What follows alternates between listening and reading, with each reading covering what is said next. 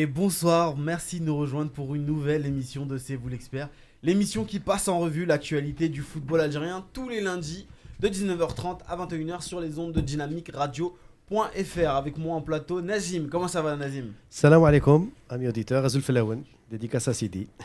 J'espère que tout le monde va bien. Zahir, comment ça va, Zahir? Salam alaikum tout le monde, ça va, alhamdoulilah, très bien. Alhamdoulilah. Abdelkader, comment ça va? Salam alaikum, ça va très très bien et vous? Et Khalifa aux commandes, comment ça va? Salam alaikum, tout va bien? Content de vous retrouver. Désolé pour le petit retard. Non, non, mais Parce moi, j'étais prêt. faut savoir, il est prêt à l'avance. tout le temps. ouais. Voilà, il gère Il tout. Un et quart d'heure en avance, il était déjà là. Voilà, Ouais. donc nous on a été un peu en retard, voilà. Vous, les transports, Vous nous excusez. Vous savez, c'est- voilà, vous savez vraiment comment ça se passe sur Paris. Euh, on a un programme très chargé avec un invité exceptionnel en la personne de Karl Medjani qu'on aura aux alentours de 20h. Donc soyez présents, soyez au rendez-vous. On lui posera des questions notamment euh, sur son après-carrière, puisque c'est un jeune retraité maintenant, et, et son actualité. Euh, on passera euh, le Made in Algérie avec la chronique extraordinaire de, Nazim. On évoquera les cas de Goulam, Lekhel ou encore euh, Amari. Ben Sebaini également qui cartonne en Bundesliga cette saison. Les Focus Fennec seront servis par Zahi Abdelkader et, Nazim. Il s'agira de Abeid, pardon, Boulaya et Boulawidad. Et on finira un temps additionnel avec quelques infos croustillantes à vous donner. Je donne la parole à Nazim maintenant pour sa chronique extraordinaire.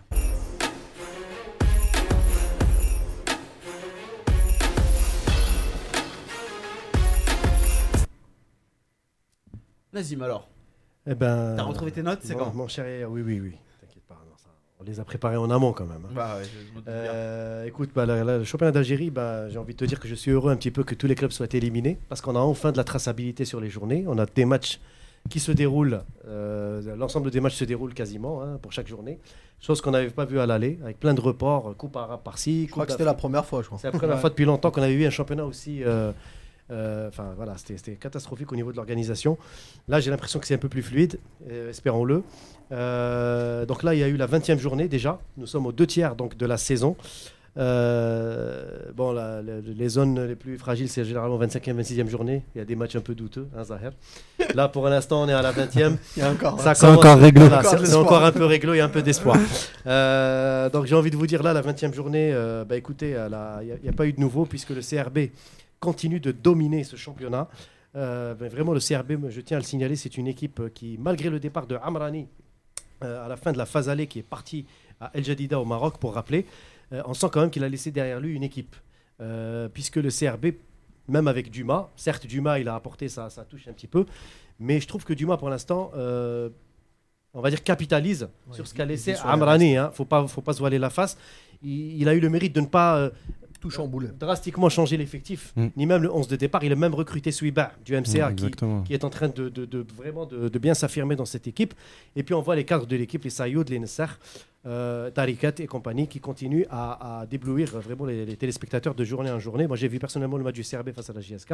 Le CRB, franchement, pour moi, c'est la meilleure équipe actuellement, hein, au niveau du, de tout, au niveau du jeu, de la complétude, euh, les, les trois compartiments. Ils sont premiers au classement. Mm. Voilà, Euh, ceux qui me disent que le 20 août ça aide, il y a la pression et tout. Oui, mais le- il faut supporter aussi la pression du 20 août quand tu joues. Euh, bien sens, sûr. hein. voilà, sûr. donc moi je trouve que. Il n'y a pas de surprise à les voir premier aujourd'hui. Exactement. Pour moi, euh, c'est l'empreinte de Aller aussi. À travers sa bonne gestion de l'année dernière, ils ont gagné la coupe. Et il a su capitaliser avec Amrani. Ils ont formé un groupe encore plus performant cette année. Moi, personnellement, je demanderai peut-être vos, vos avis après. Je trouve que pour l'instant, le CRB euh, est bien parti pour, euh, pour gagner le titre de champion d'Algérie, sauf accident, sauf si le MCA est Sétif. Sétif qui revient fort ces dernières journées. Sétif, Moi, je pense. très bonne dynamique. Une très bonne trois dynamique derniers, pour Sétif, trois hein. derniers matchs victorieux. grâce à Nabil Kouki, l'entraîneur tunisien qui a donné une, un vrai fondu à cette équipe de Sétif qui, en- pendant la phase allée, était en perdition. Et à partir de la dixième journée, on a, su, on a vu une équipe de Sétif monter en Ouais, régime. Ils sont remontés. Et je trouve Exactement. surtout aussi que leur euh, match de Coupe d'Algérie, quand ils ont battu euh, le CS Constantine, ça leur a donné euh, hein. une, euh, une grosse motivation avec euh, justement euh, le but de Bossov. Euh, euh, moi, je pense qu'aujourd'hui, le CRB devrait avoir plus peur du, de Sétif que de l'MCA. Parce que l'MCA, j'ai vu leurs deux derniers matchs contre l'USMA et ce week-end, c'était contre euh, MCO. l'MCO. Euh, dans le jeu, c'est pas très reluisant. Euh, ça, ça, ouais, ça- calme. Exactement, quand par exemple le CRB fait quelques faux pas, bah, n'est pas là, pas. exactement, n'est pas là pour en profiter. C'est une équipe Donc, qui a du mal euh, à marquer aussi des buts. Mm. Tout à fait. C'est compliqué pour euh, bien figurer quand tu as du mal à marquer des buts. Alors pour rappel, le MCA dispose d'un match en retard à domicile face au Ouais. Paradou, un, match qui peut les remettre à deux points Mm. seulement du CRB. Donc c'est pour ça que je vous dis, rien n'est joué. Et Sétif en embuscade, le second souffle sétifien, et ben, euh, toujours là, Sétif en phase retour. Donc ça confirme vraiment que ça va se jouer entre ces trois, je pense. Euh, pour les résultats de la 20e journée, donc Schlef, cher à notre Khalifa, a été battu à domicile par le Paradou 1 à 0. Il y a eu un fait de jeu qui a été contesté par les Chilifiens, c'est le coup franc de, euh, la nouvelle recrue, l'ex-joueur de la oh perds mes notes, qui a marqué donc un but sur coup franc direct et qui n'a pas été comptabilisé par l'arbitre par un soi-disant hors-jeu de position. Ou, euh, voilà. Donc il y a eu un petit fait de jeu qui a quand même desservi Schleff. Et le Paradou donc, a néanmoins gagné son match à Schleff. Paradou qui voyage très très bien à l'extérieur, notamment à l'ouest. Et paradoxalement, à Bolourine, il réalise des résultats qui ne sont pas très bons cette année. Donc Paradou qui gagne à Schleff 1-0. Ain Lila qui bat Borj Bouarerich 2-0. Et Borj Bouarerich qui euh, s'enlise euh, d'ailleurs, Dynamique, euh, négative. Voilà. Borj qui s'enlise en bas du classement. Euh, qui n'est pas encore relégable, mais qui s'enlise Ils ont, ils ont une défense catastrophique. J'ai vu la semaine dernière, c'était euh, porte ouverte. Opération porte ouverte. C'est leur point faible. Le départ d'ailleurs de Shaoxi ne les a pas aidés. Ouais, Parce que même au niveau du gardien de but, euh, cette année, c'est pas exceptionnel. CRB, donc 3 à 1 face à la JSK. Zahir, je peux pas m'empêcher. La JSK a eu un rendement euh, proche du néant en première mi-temps, notamment. 3 à 0 dès la, dès la mi-temps. Comment tu expliques ce. ce- Une équipe qui doute, une équipe euh, qui ne croit pas en son potentiel. Il n'y a pas d'automatisme, il n'y a pas grand-chose. Après, c'est dans la continuité de ce qu'ils ont fait en Coupe d'Afrique aussi. Je- ce qu'on est surpris, il y a des changements tout le temps, il y a une instabilité chronique. C'est à l'image, euh, j'ai envie de dire, c'est la GSK, mais c'est un peu. Mais l'aile qui est, qui est contestée de plus en plus. très contesté, et notamment par les supporters à Tizi Ouzou. Ce qui n'était pas le cas l'année dernière. En fait, il y a- il y a- il- on va dire qu'il y a, c'est un peu scindé en deux. Il y a une grande partie qui demande son départ à Tizi et dans les, dans les zones alentours. Et puis il a un noyau dur, euh, fidèle, etc.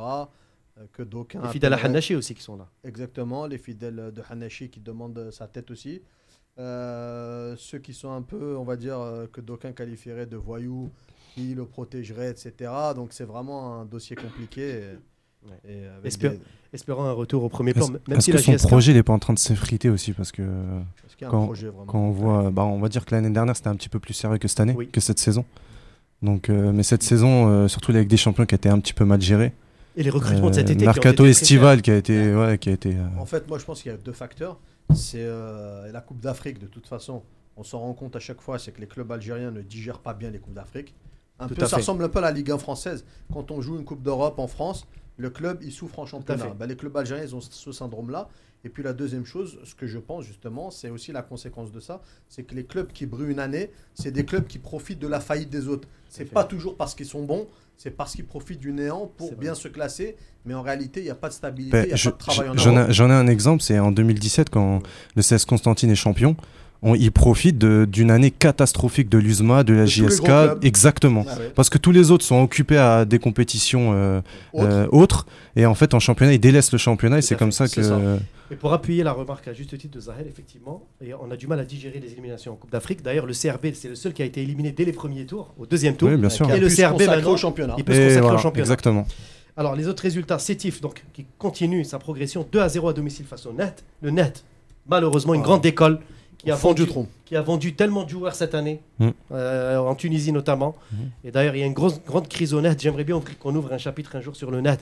C'est un club qui ne mérite pas son sort, honnêtement. Adjali qui est parti à cause de la magouille au niveau de. Aïd Joudi qui vient de quitter aussi le club. La valse des entraîneurs. Et franchement, le Net, c'est une situation qui est déplorable. Euh, Bel Abbas, battu par Biskra à domicile 1-0. Biskra qui revient et qui sort. Je pense à Yaya qui est à côté de moi. Justement, euh, bah, Yaya Biskra qui, qui sort de la, la tête de l'eau là. Ils étaient, ils étaient au fond du trou. Très, très, enfin, très honnêtement, moi je les voyais, euh, je les voyais plonger. Ouais, je les voyais plonger parce qu'à un moment donné, euh, ils étaient, euh, ils étaient au fond du trou. Au niveau du jeu, quand, quand j'appelais la famille, etc., on me disait non, c'est catastrophique. De toute façon, on mérite, on mérite que ça. La D2, euh, c'est mieux en D2 quand personne ne regarde. Pas de pression. En D2, voilà. Non, non, mais Biskra, en tout cas, qui, qui revient vraiment fort ces, ces dernières journées, pourvu que ça dure, hein, Inch'Allah, pour eux. Euh, le MC Alger, MCO, un partout, comme euh, disait Abdelkader. Le MCO qui voyage très très bien à l'extérieur, Qui a failli l'emporter aussi. qui a euh, failli l'emporter. Mais à domicile, il a du mal au stade Zabana, donc Mm. c'est vraiment paradoxal. C'est une équipe à, à deux visages. Et puis euh, la Saoura qui bat l'USMA 1 à 0. On l'a dit, Saoura, valeur sûre chaque À année, domicile. à domicile notamment. Et l'USMA, par contre, c'est la crise quand même. Le départ Ah, de Ziri n'a rien arrangé, le départ de Ziri. hein. Mais ça n'allait pas bien avant. non. Avant déjà. Voilà, le classement. Donc, très... voilà, le CRB en tête, 39 points. 5 points d'avance sur le MCA, 34 points. Donc, le MCA qui compte un match retard, qui peut revenir à 2 points. Donc, à surveiller, MCA Paradou. Sétif, 33 points en embuscade. JSK, 32 points, qui malgré euh, un jeu Ouais, qui n'est pas du tout.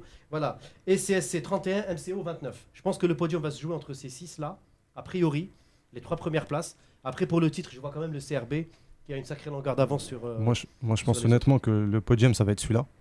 Euh, quand on voit le, Les dynamiques. aujourd'hui, euh, d'ailleurs, si je peux me permettre, tu as oublié euh, le match nul du CS Constantine contre Magra. Contre Magra, pardon. Exactement. Attends, comment j'ai pu? Il me regardait en plus, hein, il me regardait. Euh, comme d'habitude, bah, comme d'habitude, on À il- domicile. il commence très mal le, le match à domicile, alors que c'est une équipe largement à leur portée qui joue le, le maintien.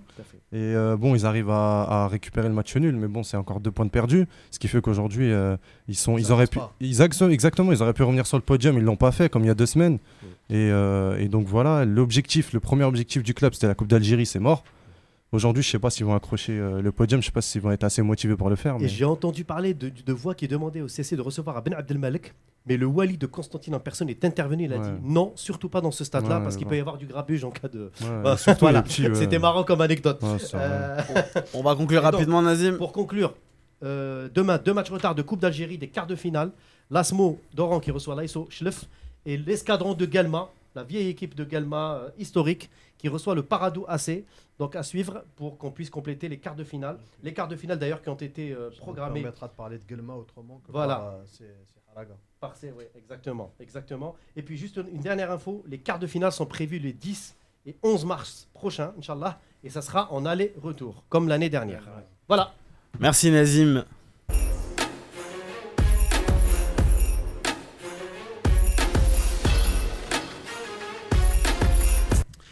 Alors les amis, on va passer euh, à autre chose après avoir parlé euh, du football local. On va évoquer le cas de, Ben Sebaini avant de recevoir euh, Karl Medjani, je vous le rappelle, d'ici euh, d'ici quelques minutes. Vous pourrez préparer vos questions pour l'ancien international algérien et les poser directement sur Facebook, Twitter ou bien même sur le site de la Gazette du Fennec. On essaiera d'en lire quelques-unes à Karl qui devrait arriver aux alentours de 20h. On va parler de Ben Sebaini qui revient de blessure avec Mönchengladbach, qui est buteur. Mais au final, Ben Sebaini, c'est 4 buts cette saison. Euh, il cartonne, il a jamais marqué autant.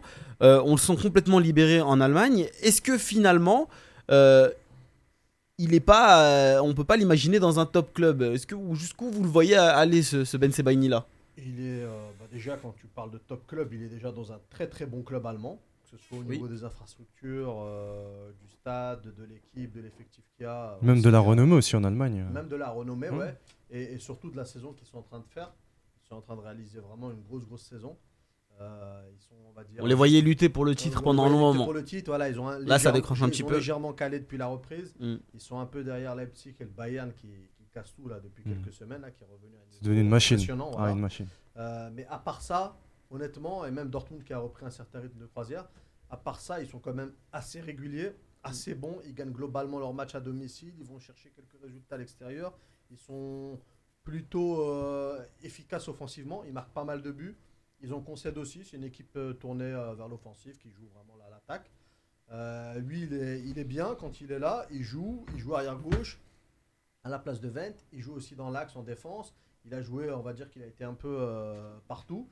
Là, ce week-end, ils ont joué dans un schéma à trois défenseurs centraux et lui, il était dans les cinq du milieu, on va dire, En piston, piston, gauche. Ouais, en piston gauche. Donc, euh, il a pu apporter et sa technique et son, soutien offensif aux attaquants, des centres, quelques débordements, un travail défensif. Donc, globalement, il est, bien en place. Après, aller plus haut, comme je le disais, il n'y a pas 50 clubs supérieurs à Gladbach en Europe. Euh, Il y en a deux en Allemagne, on va dire, qui, peuvent le faire rêver, c'est Dortmund et le Bayern.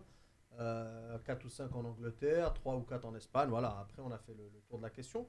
Euh, il est bien en Allemagne, il vient d'arriver.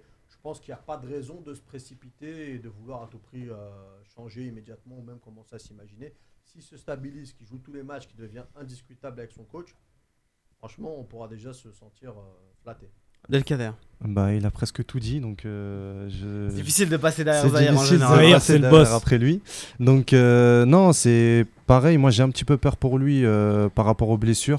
Je- La c'était le régula- point que j'allais juste, c'est juste la régularité quoi. Moi, je veux juste qu'il soit un régulier à Mönchengladbach, qui, qui trouve vraiment une stabilité comme a dit Zahir.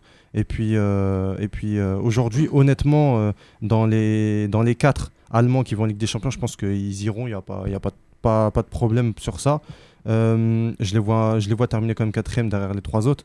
Mais euh, oui, euh, depuis le début de saison, il est assez bon. Il y a cette blessure qui l'a freiné, qui, qui aurait pu lui permettre, s'il n'avait pas été blessé, ça aurait pu lui permettre de continuer sur Bien sa enchaîner, lancée de bien enchaîner. Là, on a, on a la sélection qui arrive dans quelques semaines. Donc, non, ouais, c'est, je, vais, je vais aller sur la ligne de. Je vais pas être original, je vais sur la ligne de Zahir. Et pour moi, déjà qu'il trouve la stabilité, c'est-à-dire un an, deux ans à, à- au Borussia. Puis après, euh, ouais, pourquoi pas. euh, Je trouve qu'il se, il se, il se retrouve bien en Bundesliga. Ouais, en plus, ça lui correspond. Ouais, ça lui correspond il est pas mal. encore jeune, donc il a Ouais, pas il a le temps. C'est difficile de rejoindre les autres, hein, Khalif. Non, non, de, non. Ne, de ne- de ne pas être d'accord. Je, suis- d'accord, mais il y, a, désaccord, ouais. il- il y a des bémols toujours. hein. Il, y a toujours, Toujours. il y a toujours des bémols. Et Les blessures, euh, ça en fait partie. hein. Ouais, Les- blessures. par les exemple. blessures, ça, c'est on mettra ça du côté de l'hygiène de vie, mais comme on n'a pas d'informations Ou pas. ou pas. Mais euh, l'autre bémol, c'est les défauts de concentration. Alors aujourd'hui, quand tout va bien, Ben Sebaini, c'est un super joueur. Mais quand il est dans une équipe qui doute, euh, une équipe euh, qui est. Voilà, il y a un problème. On a déjà eu des problèmes de concentration. Mais Donc- il a plutôt corrigé ça. Et après, là, l'avantage qu'il a, par exemple, dans le schéma en 3-5-2, Hmm. les problèmes de concentration ne le concernent pas directement. Justement, c'est ce que j'allais dire tout à l'heure sur son poste. Quand tu avais dit jouait, il peut dépanner défenseur central et arrière gauche. euh, justement, en tant qu'arrière gauche, tu pas exactement la même, t'as pas besoin de la même concentration qu'en étant défenseur central. Ce qui lui faisait un peu défaut euh, quand il était euh, défenseur central, en sélection surtout. surtout. Euh, et aujourd'hui, euh, moi, je pense que le poste d'arrière gauche lui convient parfaitement et qu'il devrait pas, il devrait pas, enfin, il devrait pas, c'est pas moi qui décide, mais, mais euh, il devrait stabiliser à, à gauche quoi, et ne pas euh, changer à chaque fois. Moi, je rejoins un peu tout le monde. hein. Juste pour résumer, honnêtement, je trouve que Ben Sebaini, pour moi, il, il fait une très bonne saison. C'est dommage qu'il ait été freiné comme un- pendant un mois et demi, c'est ça. hein. Heureusement que c'est tombé aussi avec la période de trêve hivernale en Ouais, il Allemagne. C'est Qui est assez long. long. Voilà, presque un mois où il a réussi à gratter un peu de temps pour pouvoir euh, se- s'en remettre. Bon, on souhaite la même chose à Attal aussi, hein, qui ont fait un, petit long, coucou. C'est un peu plus lent, mais on dit qu'il qu'il devrait reprendre en mars, d'après certaines, euh, euh, enfin, au moins l'entraînement euh, individuel à suivre. Il y a, euh, a Ismahan Chahab qui nous dit le gamin euh, s'éclate, je le vois rester en Bundesliga encore quelques années Ouais, sur, euh, pas- sur Facebook. Ouais. Honnêtement, il n'a pas de raison de changer. Euh, il joue, il enchaîne, le coach l'apprécie, ils ont des bons résultats. Donc, qui dit bons résultats dit stabilité au niveau du staff. Il n'y a pas de raison de vraiment de s'inquiéter. Après, encore une fois, moi, les blessures, me dérangent un peu plus parce que pour le très haut niveau, là, on parle de haut niveau à Gladbach, hum, c'est déjà handicapant, mais pour le très haut niveau, eh, Ben Sebani, si on reprend son, son parcours, on va dire sur les 3-4 dernières saisons, entre Gladbach, entre Rennes et Montpellier, Montpellier. euh, il a quand même. euh, il a jamais rien eu de grave, mais il a toujours des petites gênes, des petits trucs musculaires, des choses qui, qui le freinent pendant 15 jours, 3 semaines, 1 mois. Et c'est toujours dur d'enchaîner parce que tu perds ta place, euh, t'es pas là. En ton absence, si l'équipe elle tourne, bah, l'entraîneur il est quand même, même si t'apprécies, il est embarrassé parce que le mec a fait le taf et que tu as gagné des matchs, donc euh, pourquoi le changer? Euh, J'aimerais bien vraiment qu'il qu'il parvienne à, à faire 6 mois, une saison sans, le moindre, sans la moindre interruption, sans le moindre pépin, en évitant les cartons, les, les- les jaunes des fois, parce que on sait aussi qu'il commet des, des petites fautes parfois bêtes, parfois intelligentes, parce que je le trouve malin quand il, en Afrique notamment, il me plaît quand il rentre dans un jeu de provocation, quand il tient tête aux, aux Africains. Il faut quand- faire attention. Ouais, mais ça me plaît, ça. C'est ce qui nous manquait en équipe nationale, c'est ce que j'ai souvent dit. Euh, depuis 2-3 ans, on a les mecs qui ont ce qu'ils le font, mais sans arriver à l'e- à l'excitation du Bah, carton lui- rouge ou de la bagarre. Lui, lui, pour le coup, en, en Cannes, euh, on se rappelle la, la, la demi-finale, euh, euh, les Nigérians l'avaient visé. Enfin, Oui. le- le- les médias nigérians. Tout à fait. tout- tout- Mais il a bien fait le taf. Il est rentré Ouais, ouais, dans le jeu de la provoque sans attention, exagérer. faut faire attention. Tant que t'es attention. pas à la limite du rouge, etc., tu lui dis des paroles à l'adversaire, tu le provoques un peu, tu le piques. Sur une charge, sur un duel aérien, tu le charges un peu, tu lui un petit coup de genou, etc., pour lui montrer qui est le boss. Après, ça, ça, ça fonctionne. Tant que c'est bien fait dans les règles de l'art, sans excès, c'est bien. Moi, il y a quelque chose que je voudrais soulever à votre intention, c'est que euh, à Rennes, on avait encore le problème de euh, quel est le positionnement de Ben Sebaini. Bon, il était majoritairement Moins la dernière saison. à gauche, Ouais. voilà, c'est Stéphane qui l'a fixé à gauche, mais il a eu des moments où on n'hésitait pas à le mettre euh, en défense centrale, etc. Là, euh, à Mönchengladbach, il est à gauche, dans une position ultra offensive. Est-ce que ça va pas lui permettre de, de se euh, de s'imposer euh, dans- à ce poste-là et d'en faire un très bon latéral gauche euh, de, de- de très haut niveau qui pourrait concurrencer euh, euh, bah, beaucoup de monde à ce poste-là parce que finalement c'est un poste qui est assez rare en Europe. Pénurie, ouais.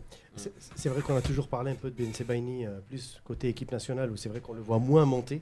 Alors après, c'est aussi euh, un côté un peu Belmadi.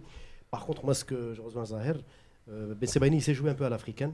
Il connaît un peu le vice euh, aussi à l'africaine. Parfois, il se prend des cartons jaunes au passage parce qu'il montre une hargne un peu, euh, voilà, un peu à l'algérienne, mais moi que je, que je trouve utile parce qu'il faut montrer parfois en Afrique que ben, On se voilà, fait pas marcher dessus. on ne s'est pas marché dessus. Et on l'a vu pendant la dernière canne. Même si, effectivement, Khalif, je peux le rejoindre aussi sur certains, certaines sautes de concentration qu'il peut avoir Ben Sebaini sur certains matchs. Ça peut des fois nous, nous faire euh, du tort. Mais je trouve que. C'est là où il peut progresser. Oui, mais je trouve qu'il a progressé, justement. C'est là où je dis que cette année en Allemagne, à Mönchengladbach, il a fait beaucoup d'efforts à ce niveau-là. C'est pas encore ça, hein. je ne dis pas que c'est parfait, mais il a quand même fait des efforts. Et euh, aujourd'hui, pour qu'il soit plébiscité par ses pairs en Allemagne, pour qu'il soit vraiment euh, cité comme, comme un joueur qui, par- parmi les, joueurs les plus cités actuellement en- à Mönchengladbach, du moins, bah, moi je trouve que c'est une bonne chose. Et on a surtout besoin de lui pour les prochaines échéances. J'ai envie de dire heureusement qu'il revient. Parce qu'au niveau des latéraux en ce moment, c'est un peu la galère pour nous, notamment sur le côté droit. Et déjà que le côté gauche, avec le Fares et Ben Sebaini qui reviennent, c'est déjà au moins un côté qui est déjà comblé. Après, bon, le côté droit, bah, on, verra d'ici Et là. puis, et puis euh, pour revenir sur un point, quand il parlait aussi de, la- de l'apport offensif de Ben en sélection, il n'est pas, il est pas, c'est pas le néant. hein, c'est, il apporte offensivement, mais il y a deux facteurs. Il y a un, euh, le fait qu'on joue avec un latéral droit qui est encore plus offensif, qui s'appelle Atal. Donc tu prends moins d'initiative parce que parfois tu es obligé de couvrir, voilà, faut compenser. Et la deuxième chose, c'est que aussi ça se voit moins. Comme Atal, il est un peu explosif, il est, euh, quand il fait des déboulés, on le remarque. Ben Sebaini, c'est plus élancé, c'est plus, ça se voit un peu moins, on va dire. S'il fait 5 débordements dans le match et qu'Atal en fait 5, on retiendra d'Atal, on croira qu'il a fait trois fois plus de, de débordements que Ben Sebaini parce qu'il a ce style explosif et impressionnant. Mais c'est aussi parce que c'est plus académique. deux styles Ben de- Sebaini. Ouais. deux styles de débordement différents. Différents, Ben Sebaini, ça va être un débordement de placement. Il va se placer entre les lignes pour l'avoir entre- en profondeur. Et en général, la Entre sauter les directement. Alors qu'Adal, il a tendance, tendance à la pousser balle la balle, provoquer, ouais. effectivement. Même si là, Ben euh, Sebaini sait le faire aussi. Ouais. Il a une belle conduite de balle, il a une patte gauche, il sait faire des choses. C'est clair. On a encore quelques minutes avant de- d'accueillir Karl Medjani. On va évoquer un autre joueur, et pour le coup, euh, pour lui, ça se passe plutôt très mal. Euh, c'est Qui est arrière Goulam. gauche aussi. Voilà. C'est- Arrière gauche aussi. Voilà, qui est arrière gauche. C'est Ben Sebaini qui a pris sa place en sélection, qui a réussi à le remplacer. Hein, pardon? Oui, c'est ce qu'on fait. Oui, voilà. Non, je veux dire, euh, Medjani. Ah, pardon. Ah, il est disponible. Bah, vas-y, très bien. C'est, euh, on, on va appeler euh, Karl Medjani. Oui, puisque le, le- le dossier roulable, c'est c'est- c'est gros. tu, tu ah, euh, t'as préparé des notes. J'ai affûté mes armes. Ok, très bien. Allô Allô, Karl? Oui, Tu nous entends bien? Ça va et vous? Ça va, super. Euh, Karl, merci d'être avec nous euh, ce soir. Ça fait un moment que qu'on t'avait qu'on t'avait pas eu. En- entre temps, il s'en est passé des choses et, euh, et depuis même, euh, tu joues plus au football. Apparemment, t'es retraité, donc euh, comme quoi que ça passe très vite hein, le temps. Attendez, je m'excuse, ça a coupé, je vous ai pas entendu. Je t'ai dit depuis la dernière fois qu'on s'est euh, qu'on s'est eu à l'antenne, il s'est passé pas mal de choses. Il, il- Et- il- et- il et à ce qui demandait, Et à ce qui demande- paraît, t'as t'as carrément arrêté de jouer au football, donc il s'en est passé des choses. il te demandait ce que tu pensais de la réforme des retraites. Eh ben, c'est vrai que ouais, j'ai passé la main, on va dire. hein. J'ai- arrêté euh, l'activité, on va dire, au niveau professionnel depuis le mois d'août. Euh, en fait, bon, c'était pas un choix, euh, on va dire, de ma part. Ça s'est imposé à moi. Ouais. J'ai eu eu des contraintes familiales qui, qui ont fait que je ne pouvais pas repartir dans le, dans le milieu professionnel loin de, de ma famille. Et donc euh, voilà, à un moment donné, il y a, il y a des choix à faire dans une vie et, et j'ai fait ce choix-là de, de rester auprès des miens pour pouvoir euh, bah, être auprès d'eux et, et commencer une nouvelle vie, on va dire. C'est exactement la première question que, que j'allais te poser et tu, tu réponds, c'est qu'est-ce qui avait motivé ton choix de s'arrêter? Parce que on n'avait pas l'impression que tu étais cuit totalement physiquement, tu es quelqu'un qui a toujours euh, pris soin de, de, son physique, tu avais encore quelques belles années à, donner au monde, au monde pro, donc finalement tu as fait le choix de la famille, c'est un choix fort. Aujourd'hui, euh, euh, j'imagine que tu ne le, re- le regrettes pas, mais qu'est-ce que ça te fait d'avoir arrêté le football? Parce que c'est la petite mort hein, du, footballeur, la retraite en général, c'est jamais facile. Ouais, non, mais vous avez tout à fait raison. Après, le problème, bon, je, je vais être franc avec vous. Voilà, j'ai une maman qui s'est euh, qui s'est retrouvée en difficulté au niveau de la santé. Donc, euh, à partir de là, euh, voilà, je pense que ma place était auprès d'elle et, et plus sur un terrain loin à des milliers de kilomètres.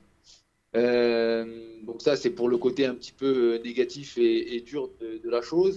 Mhm. Et à côté de ça, dans, dans un mois et demi, deux mois, Inch'Allah, je, je serai papa pour la deuxième fois. Donc, euh, ça, ça, merci. Ça, c'est pour le, le bon côté de la chose. Et si vous voulez, voilà, euh, quand vous êtes tenu par des événements euh, familiaux qui, qui vous demandent du temps, de l'énergie, euh, la petite mort, pour l'instant, je la ressens pas parce que, parce que je suis préoccupé par, euh, par autre chose et par des choses beaucoup plus importantes que, que, le, que le football. Ça, c'est quelque chose, quand on est joueur professionnel, on, on s'en rend pas compte. On vit pour le foot, euh, on mange foot, on dort foot. Mhm. Mais il y a parfois des événements de la vie qui vous font prendre conscience que le foot, c'est rien à côté de, de choses qui peuvent nous toucher euh, au plus profond de nous-mêmes. Et, et voilà, c'est pour ça que c'est pour ça que j'en suis là aujourd'hui. Bon, t'as pas quand même totalement arrêté le football, hein. tu, tu te maintiens euh, au niveau amateur. Ouais. C'était important pour toi d'avoir euh, toujours un lien avec le football quand même, de pas arrêter d'un coup, euh, d'un seul? Bah en fait, le truc, c'est que, comme vous l'avez dit, restais l'année dernière sur une belle saison. J'avais fait six mois en Turquie et six mois, enfin cinq mois en Arabie Saoudite. En Arabie Saoudite, j'avais été pas mauvais parce que j'avais planté quelques buts, euh, j'avais été euh, assez décisif pour mon équipe, j'avais fait des belles prestations. Et là, de, me retrouver dans cette situation, euh, j'ai eu des propositions pour, repartir dans le golf, j'ai eu des propositions pour repartir un petit peu en Turquie, mais c'était trop loin de, de mes objectifs familiaux. Donc, euh, il y a mon club de, de, de ma ville, hein, de mon agglomération, qui joue en, en R1, donc c'est l'anciennement DH, ça, ça équivaut à la sixième division aujourd'hui. Mhm. Euh, le club pour lequel j'ai commencé, dans lequel j'ai fait mes premiers pas de, de footballeur à, l'âge de 4 ans. Donc en fait, euh, je me suis dit, écoute, euh, le fait de pouvoir continuer à jouer, aller t'entraîner deux, trois fois par semaine, ça te fera pas de mal parce que j'aime le foot euh, par-dessus tout.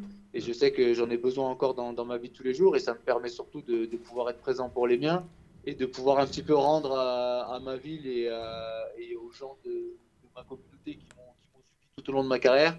Euh, voilà, de laisser quelque chose sur les quelques mois à venir. Du coup, tu joues attaquant.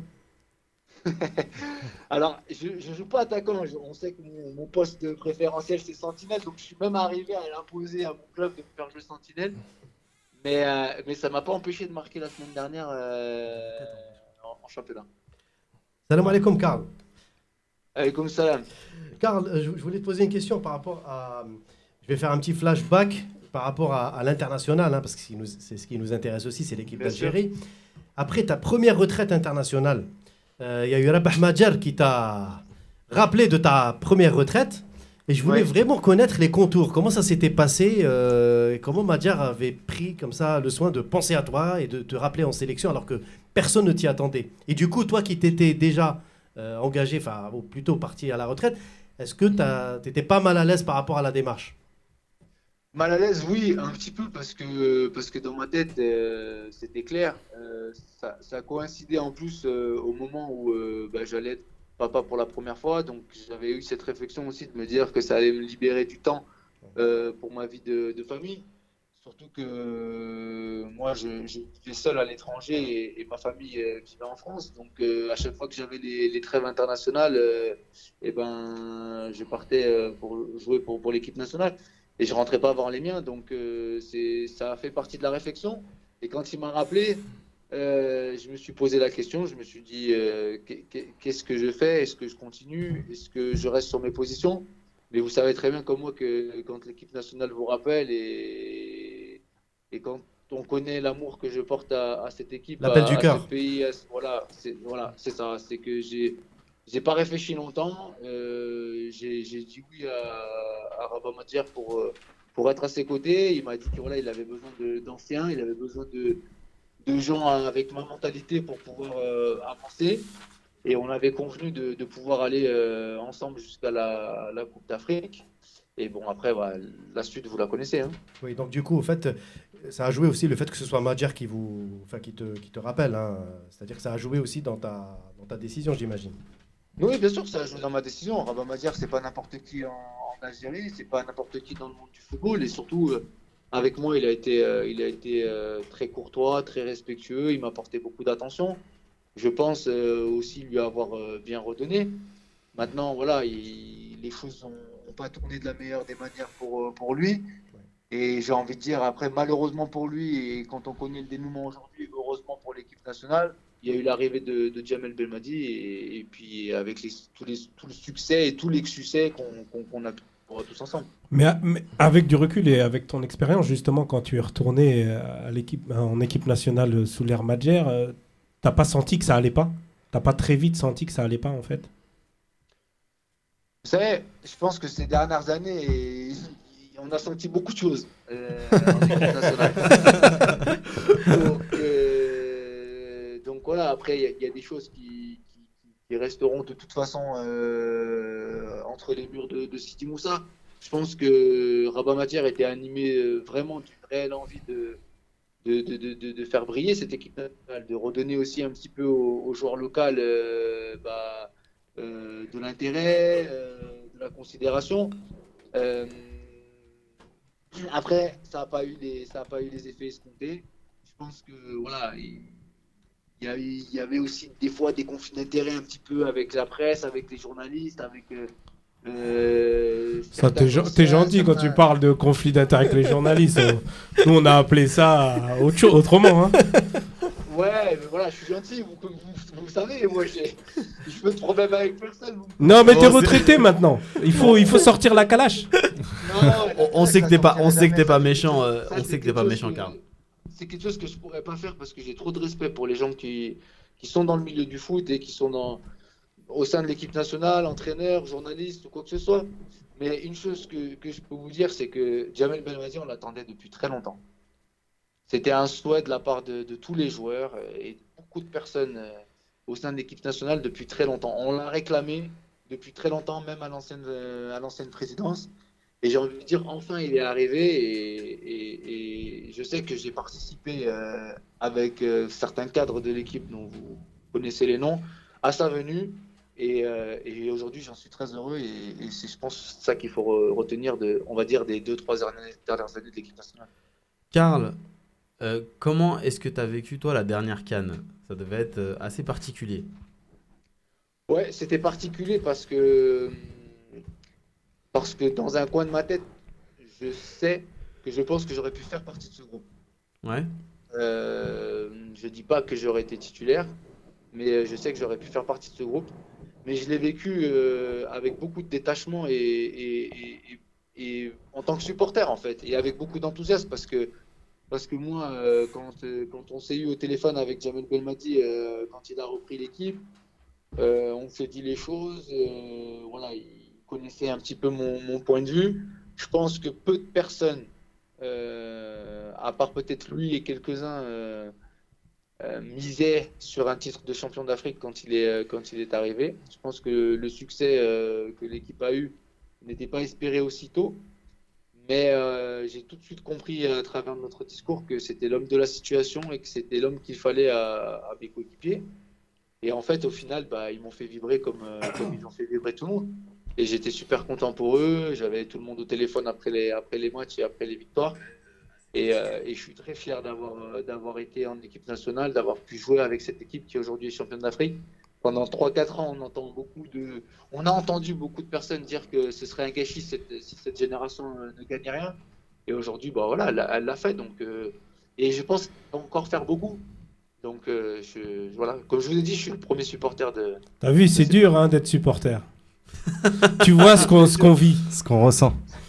C'est- très dur et, et en plus, ça l'est encore plus quand vous avez été acteur et quand vous avez fait partie de ce groupe. Parce que vous savez, euh, des fois sur le terrain, on voit des choses que, que, peut-être les gens de l'extérieur ne comprennent pas, mais que nous, on comprend. Et, euh, et on vibre. Et moi, en demi-finale, quand, euh, quand Riyad il pose la balle au sol pour, tirer le coup franc, je ne vais pas dire que je suis un, je suis un génie, mais je savais qu'il allait tirer là, je ne savais pas qu'il allait marquer. Mais je me dis, putain, si ça va, si ça va en prolongation, ça peut être compliqué. Euh, si ça va au tir au but, bah, c'est pile ou face. Et là, il sort ce but. C'est. J'ai couru dans, dans, mon jardin, j'ai crié. Voilà, c'est. On est, on est, ouais, on est des, on est des vrais supporters maintenant. On est des vrais supporters. Salam alaikum, Karl. Alaikum salam. Abdelkader, enchanté. Euh, enchanté. Lors de ta carrière, tu es allé dans plusieurs clubs à travers plusieurs championnats. Lorsque tu fais un flashback sur ta carrière, est-ce que tu aurais des, des, regrets ou des choses que tu aurais voulu accomplir? Alors, si j'en ai un regret en club, mais en fait, euh, vous allez comprendre que c'est pas c'est pas tant que ça un regret. Mais j'ai beaucoup travaillé pour, pour avoir la chance de signer dans un grand club. Et en 2013, j'ai la chance de signer à l'AS Monaco qui, euh, qui était euh, deuxième du, championnat de Ligue 2 et qui m'a recruté avec euh, Ranieri lors de la Coupe d'Afrique en Afrique du Sud. 2013. Je, je, signe, je signe sur les derniers jours de mercato. On monte et on se retrouve en Ligue 1 l'année de la Coupe du Monde. Et j'ai un contrat de 3 ans à Monaco. Et, et là, il y a une vraie, une vraie question qui se pose c'est qu'est-ce que je fais? Est-ce que je prends le risque euh, de rester à Monaco avec euh, Carvalho qui vient d'arriver, Abidal, Falcao, Rodriguez, en ayant peut-être euh, un temps de jeu limité, même si je sais que Ranieri m'estime beaucoup et qu'il ne veut pas que je parte? Ou est-ce que je prends l'option de partir pour aller chercher du temps de jeu ailleurs et faire en sorte que j'arrive à la Coupe du Monde le plus armé possible en juin 2014 J'ai fait le choix de quitter Monaco euh, pour être performant pour l'équipe nationale. Et, euh, au final, bah, j'ai eu raison parce que j'ai vécu euh, les meilleurs moments de ma carrière au Brésil. Mais ça m'a coûté peut-être, ça peut-être mon année à Monaco et voir la suite de mon contrat à Monaco. Mais j'ai aucun regret parce que les moments que j'ai vécu au Brésil et ce qu'il ce qui en est découlé derrière avec ma signature à Trabzon où je rejoins Vaïd après la découverte du championnat espagnol, etc., etc., je me dis que c'était pas une si mauvaise chose. Mais j'ai quitté Monaco quand même, euh, qui fait deuxième cette année-là, qui se qualifie pour la Champions League. Et, voilà quoi. D'accord. Euh, je vais remonter un peu plus euh, avant, au début de ta carrière. Est-ce que tu es allé très très vite à 18 ans à Liverpool, en étant prêté ensuite au FC Lorient et au FC Metz plus tard? Est-ce que tu as, as, ce regret d'être allé un petit peu trop tôt à l'étranger au lieu de peut-être euh, rester un petit peu plus euh, à l'AS Saint-Etienne Non, j'ai aucun regret parce que à l'époque, euh, j'avais un plan de carrière qui était bien défini. J'ai été recruté par, par Gérard Roulier, où j'avais signé 5 ans à Liverpool en même temps que le Talek et Sinama Pongol. Et il était prévu que lors des deux premières années de, contrat, je m'entraîne avec les pros, je joue avec la réserve et que je commence à être, intégré sur les matchs de Cup, de Carling Cup, euh, pour pouvoir euh, mettre le pied à l'étrier et, aller doucement. Dans mon, malheur, en fait, euh, c'est que Gérard Roulier a été évincé après un an, après la première année de mon contrat. Et donc, c'est Benitez qui est arrivé et ça a compliqué les choses forcément parce que j'étais pas le, premier choix de, de, Benitez et que tous les Français, un petit peu, on a été mis au placard, entre guillemets. j'ai fait le choix de revenir en France parce qu'on était dans un moment où euh, en France il y avait un lobbying où il fallait que les joueurs euh, reviennent, les joueurs de 18-19 ans jouent en tant que professionnels dans des clubs. Et donc j'ai signé à Lorient où j'étais un des rares joueurs à 19 ans de ma génération à jouer titulaire. On n'était pas nombreux. Il y avait Jimmy Briand qui était à Rennes à cette époque, il y avait Lassana Diarra qui était au Havre et il y avait moi.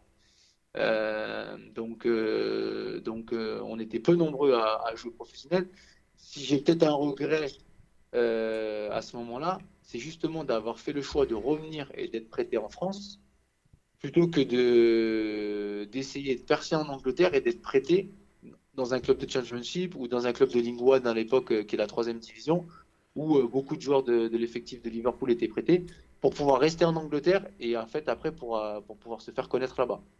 Le regret, il est plus sur le fait de vouloir revenir en France plutôt que d'être parti de la France. Mhm. Karl, c'est encore Nazim. on, va, parler un peu plus folklore. Je, on t'a vu plusieurs fois aller au stade de la Vigerie supporter l'USM Al-Harrach. Euh, tu sais que l'USM Al-Harrach actuellement euh, lutte pour sa survie en, Ligue 2. Donc elle risque de descendre euh, au palier inférieur.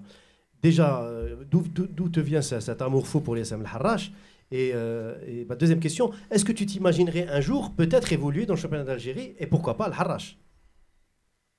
Al-Harrach C'est une question qu'on m'a souvent posée. le fait de pouvoir jouer en, Algérie. Et euh, j'ai jamais été fermé à, l'idée, même si parfois, il faut se dire les choses franchement, on arrive à voir des choses euh, dans les tribunes ou autour des, clubs du championnat algérien qui, qui peuvent refroidir, on va ça dire. Ça fait peur. Euh, tu peux le dire, ça fait peur. C'est pas grave. on t'en voudra pas, Karl. Tu peux dire ça fait peur. tu peux dire que, que, ça fait peur, que c'est assez, euh, assez particulier. ça, fait un peu peur. Voilà, il y a eu des exemples hein, de joueurs qui ont eu une belle carrière euh, en équipe nationale, qui sont venus, jouer en Algérie, et ça s'est pas super bien passé. Donc, ça, ça, moi, j'ai pas peur. Je vous dis la vérité, j'ai pas peur mais ça peut, euh, on peut se poser des, des questions. Des, questions. Mais tu m'as pas dit d'où vient euh, ce, cet amour pour les Sam Harrach, par contre. Eh ben, en fait, c'est le club, euh, de, de, mon quartier en, Algérie. Ma famille est de ce quartier-là, via Belfort, et voilà, c'est le club familial. Donc j'avais mon j'avais mon cousin qui était qui était dirigeant de ce club-là, qui était un proche du, du président Naïb que j'ai que j'ai souvent côtoyé, que j'ai souvent vu.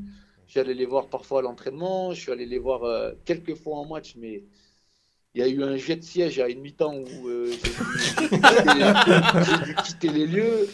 Donc, euh, donc voilà, mais j'en garde un, super souvenir parce que c'est une galerie de, supporters, de passionnés. Oui. Et, et à, à, l'époque de Charef, il faut reconnaître que c'était une des équipes qui jouait le mieux au football dans notre championnat. Hein. donc avec, avec, avec, avec très peu de moyens, parce que c'est un des clubs algérois les plus délaissés hein, en matière. Euh, bien sûr, bien sûr, bien sûr.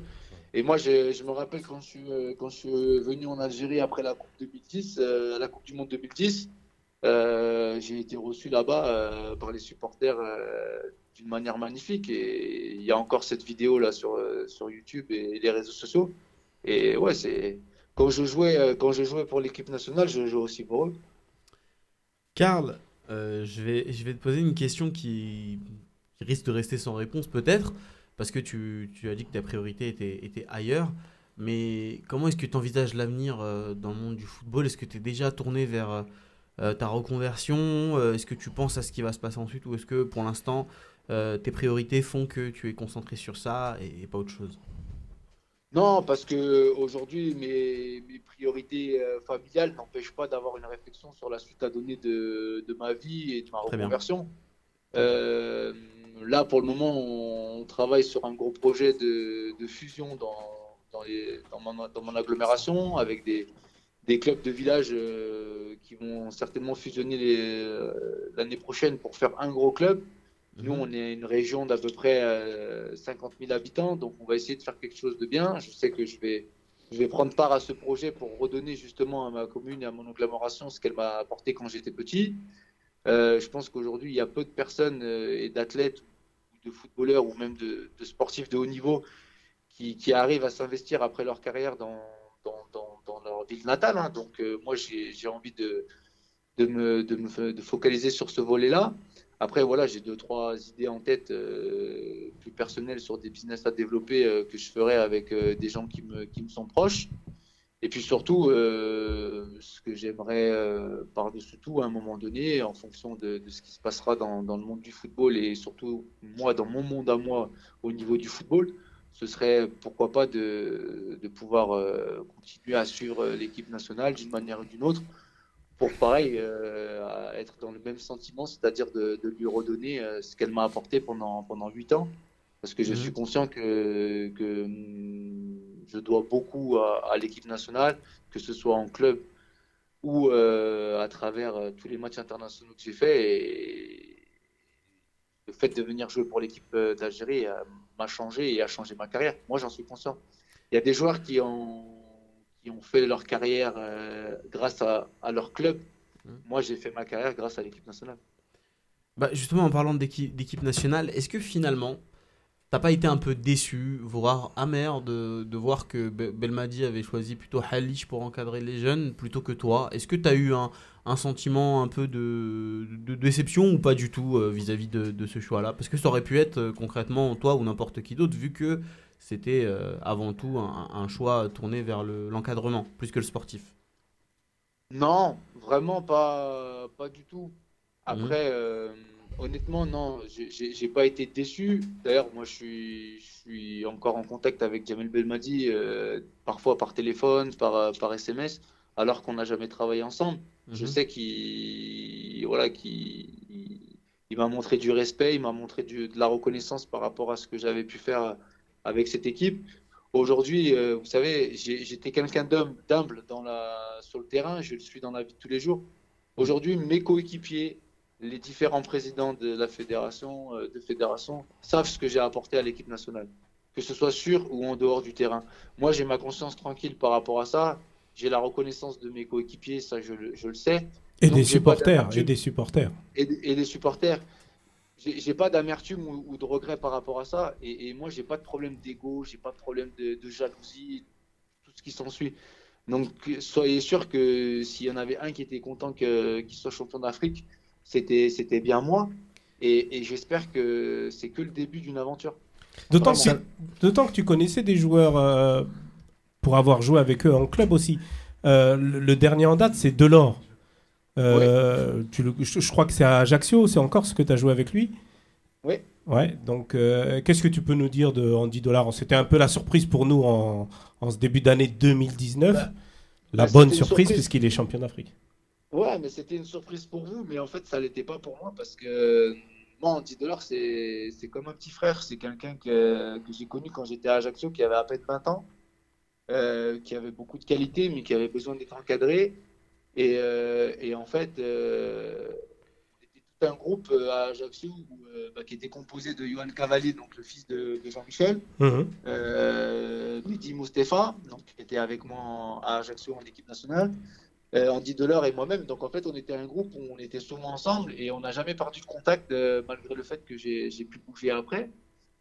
Et quand il m'a appelé en janvier dernier pour me dire en fait qu'il avait la, la nationalité, qu'il avait, euh, il avait découvert euh, de par euh, bah, ses, ses- ses ancêtres qu'il avait des origines algériennes et qu'il pouvait postuler. Il, il le savait pas à l'époque d'Ajaccio? Il n'en était pas certain. Il n'en était pas certain. Euh, donc euh, voilà, c'est- quelqu'un qui a, qui a eu mille vies dans sa vie. Et, et donc, euh, donc voilà, quand on en a parlé, c'était en janvier, février dernier, je lui ai dit, écoute, Andy, il n'y a pas de problème. je vais faire le nécessaire pour, pour, pour toucher les personnes qu'il faut toucher pour faire savoir que, que tu es motivé pour venir en équipe nationale et que tu, tu, tu peux euh, être euh, naturalisé et être euh, éligible pour postuler à un, poste en équipe nationale. Donc j'ai fait remonter l'information à, à Majid Bouguera, j'ai fait remonter l'information à, à Djamed Bemadi et, et à Hakim Medden. Parce que voilà, j'avais le contact directement avec, avec Andy et que, et que voilà, donc je pense que sans, sans aucune prétention, j'ai pris part au fait que Andy euh, puisse euh, rejoindre l'équipe nationale. Et j'étais très content pour lui parce que, parce que je pense qu'il a su euh, vite s'intégrer et prouver qu'il était motivé à jouer pour nous. Quoi. Salam Karl, Salam. Zahir avec toi. J'ai trois questions en une, comme je t'en ai pas posé. Euh, Alors, je voudrais savoir plusieurs choses. Déjà, par rapport au mercato, est-ce que c'est une difficulté d'être international algérien? Voilà. Ensuite, je t'annonce les autres et après tu réponds euh, tour à tour. Euh, est-ce que euh, qu'est-ce que tu penses de ceux qui disent que pour beaucoup de binationaux, le N ça a été fait par défaut parce que vous êtes tous passés par les équipes de jeunes en équipe de France? Ouais. Et enfin, est-ce que tu as parfois été handicapé par ton prénom Karl, notamment en Algérie? On se pose beaucoup cette question. Ouais, bien sûr. Alors là, je vais, pr- je vais répondre à la dernière. Ouais. Parce que celle-là, c'est la, plus fraîche. Ça fait, ça fait, ouais, et puis ça fait l'objet d'une, d'une, vraie story en plus. hein. Grave. Quand je suis arrivé dans, quand je suis arrivé en équipe nationale, on m'a demandé pourquoi je m'appelais Karl. si, je m'en souviens de ça, c'est vrai. On m'a demandé euh, si on pouvait pas m'appeler par un autre prénom, si on pouvait pas m'appeler par un surnom, euh, si on pouvait pas m'appeler tout court par mon nom de famille. Euh, on m'a même demandé pourquoi mon père était parti se marier avec une française. Donc j'étais un peu, à- un peu à court d'arguments quand on me posait ces, Ouais. ces- ces questions-là. Et donc euh, oui, j'ai eu, euh, eu des difficultés, euh, bien sûr, mais après ça, j'ai su remettre les gens à leur place déjà dans mes réponses. Et puis j'ai su, je pense, avec le temps, prouver aux gens que c'est pas parce qu'on s'appelait Karl qu'on était né d'un père algérien et d'une mère française qu'on ne pouvait pas défendre les couleurs du pays au même titre qu'un Islam Slimani ou qu'un Hillel Soudani. Donc euh, je pense qu'aujourd'hui, euh, s'il y a bien une chose que les supporters euh, ne me reprocheront jamais, c'est de ne pas avoir euh, laissé toute mon énergie sur le terrain pour défendre euh, les couleurs de, de notre pays. Donc euh, voilà, je pense que j'ai réglé ce problème assez, assez rapidement. Ok. Euh, par rapport au mercato et le fait d'être algérien, c'est clairement un problème. C'est clairement un problème et je le dis haut et fort. le joueur algérien est sous-coté et le joueur algérien est sous-respecté par rapport à d'autres pays euh, en Afrique. Euh, Aujourd'hui, un, Algérien se vendra beaucoup moins cher qu'un Nigérien, qu'un Ivoirien ou qu'un Sénégalais. Euh, et j'en parle pas d'un Français ou d'un Européen. Euh, et parfois à qualité, égale. hein. Il a fallu qu'on attende un Riyad Mahrez pour qu'on forme un petit peu sur le marché des transferts. Euh, mais je pense qu'avant lui, il y avait quand même des joueurs qui méritaient euh, d'être transférés à, à coup de millions euh, et qui n'ont pas été parce qu'ils étaient algériens. Et après, oui, c'est un problème pour les clubs parce qu'aujourd'hui, ce qui pose problème pour les clubs, et moi je l'ai vécu, c'est de partir tous les deux ans en Coupe d'Afrique en plein mois de janvier. Ça, ça, pose un réel problème parce que déjà, rien que dans une négociation de, de salaire, le président vous dit ouais mais pourquoi je vais te payer tant alors que pendant un mois et demi tu vas te, tu vas te barrer au mois de janvier jusqu'à mi-février? Donc euh, ça c'est un problème. Euh, quand il y a des dates internationales où on part euh, et qu'on revient à deux jours du match, bah, si tu fais pas l'unanimité dans ton club, bah, tu vas ou te retrouver hors groupe ou pas sur le, sur le, sur le terrain parce que tu auras joué trois jours avant en Afrique du Sud ou en Namibie ou en Éthiopie et que et que tu te seras tapé euh, 12 heures de voyage pour rentrer. Donc, ça pose beaucoup de problèmes pour les clubs. Et la dernière, Mais- et la dernière question, par rapport à l'EN par défaut un peu pour euh, les binationaux. Euh, ça, à mon avis, c'est un faux débat. C'est un faux débat parce que parce qu'aujourd'hui, euh, quand vous regardez l'équipe nationale, euh, il y a quand même beaucoup de, de joueurs qui sont certes passés euh, par l'équipe de France, mais qui ont tout donné pour, euh, pour le drapeau algérien et qui ont fait sortir euh, des millions de personnes dans les rues.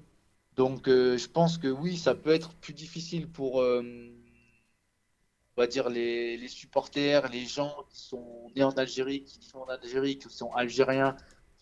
On va pas dire à 100% parce que moi je me sens algérien à 100%, mais qui sont pas binationaux. Euh, c'est difficile de s'identifier à eux, mais quand euh, vous venez et que vous donnez tout sur un terrain, euh, on arrivera facilement à, être adopté par ces personnes-là.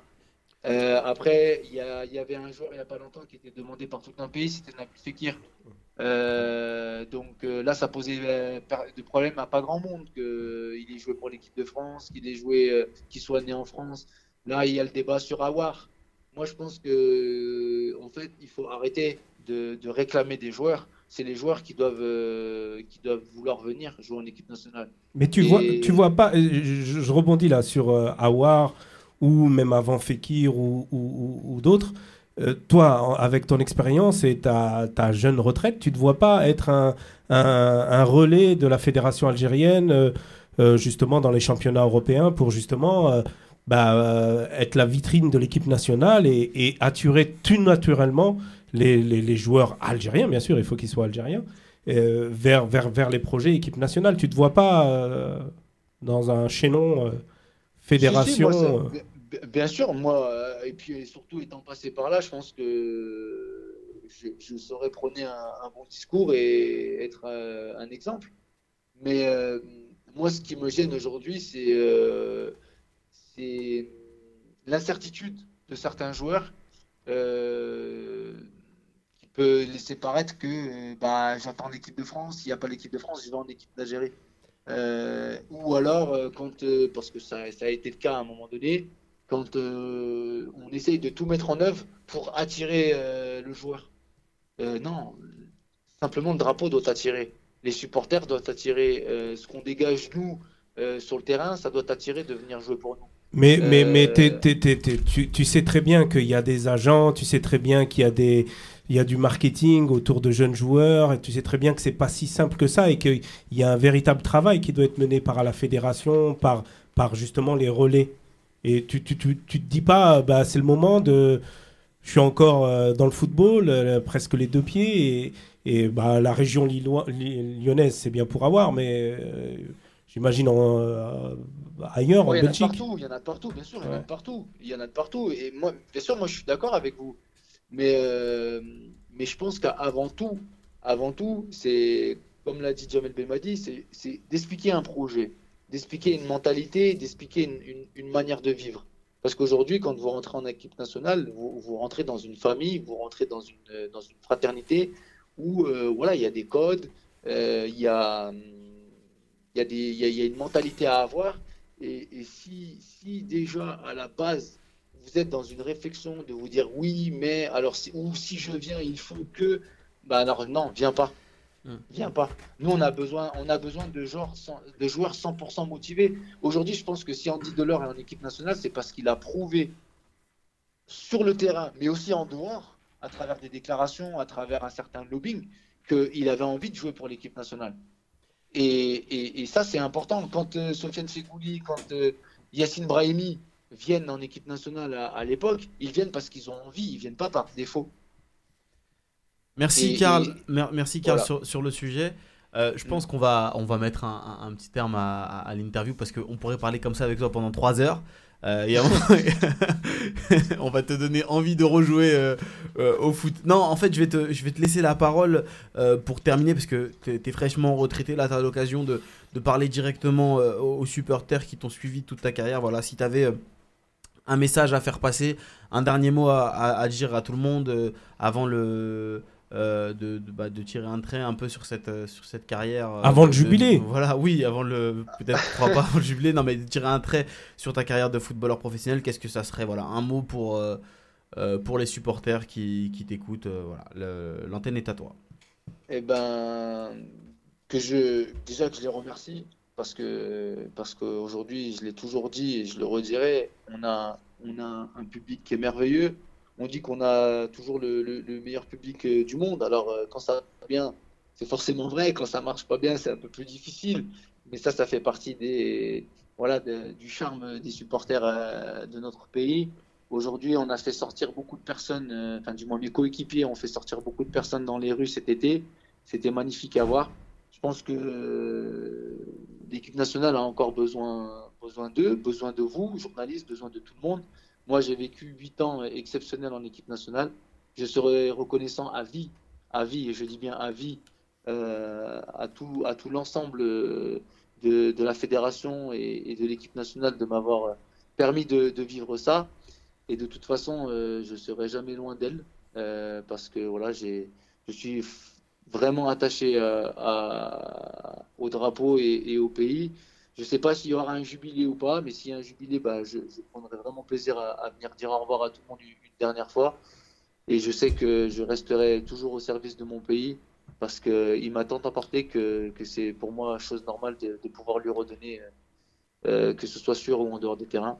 Et je vous remercie à vous, euh, la Gazette du Fennec, pour tout le suivi que vous avez pu m'apporter aussi euh, pendant ces huit années. Et, euh, et je vous souhaite euh, longue vie à tous, Inch'Allah.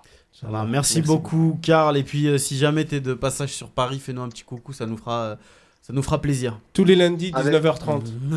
Merci beaucoup, bon courage à vous. Merci. Merci, Karl. ciao. Bonne. Bon- continuation et bon courage. Salut. Merci.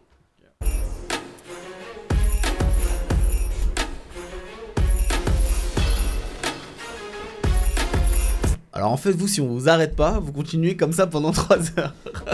Et tu sais, quand, quand il remerciait l'Algérie, et qu'il était reconnaissant et tout, je, je sais pas pourquoi, j'ai pensé à un joueur, je tairai le nom, Un joueur algérien en, en Cannes 2004, par exemple, pour donner un indice, qui était parti comme un petit. euh, Vous savez de qui je Son parle prénom commence par N. Voilà. Ah. Voilà. Et du coup, franchement, quand tu vois Karl Medjani, la carrière qu'il a eue en équipe nationale, et que tu vois des zigotos qui, qui, qui, qui sont algériens de fait et qui n'ont pas besoin de le prouver, eh ben moi, je donne un contre-exemple avec Karl Medjani.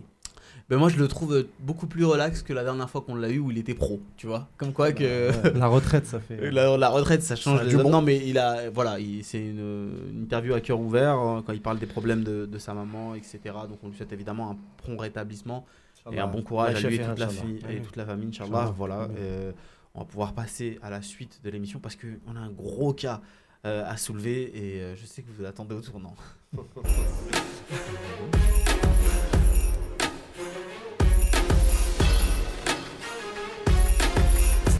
Fauzi Goulam, euh, voilà, c'est un joueur dont on entend peu parler en ce moment, si ce n'est pour dire qu'il n'est pas dans le groupe du Napoli, que ça ne va pas.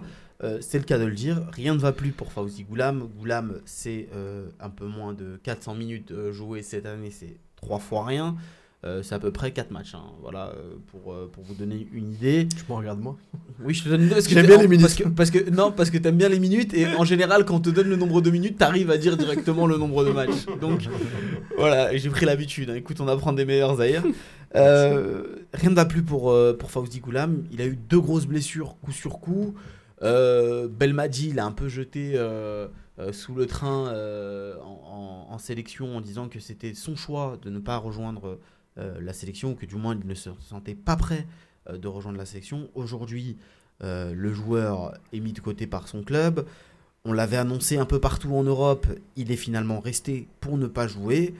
Voilà. Est-ce que finalement, la porte de, ce- sortie pour, pour Goulam, ça serait pas la sélection?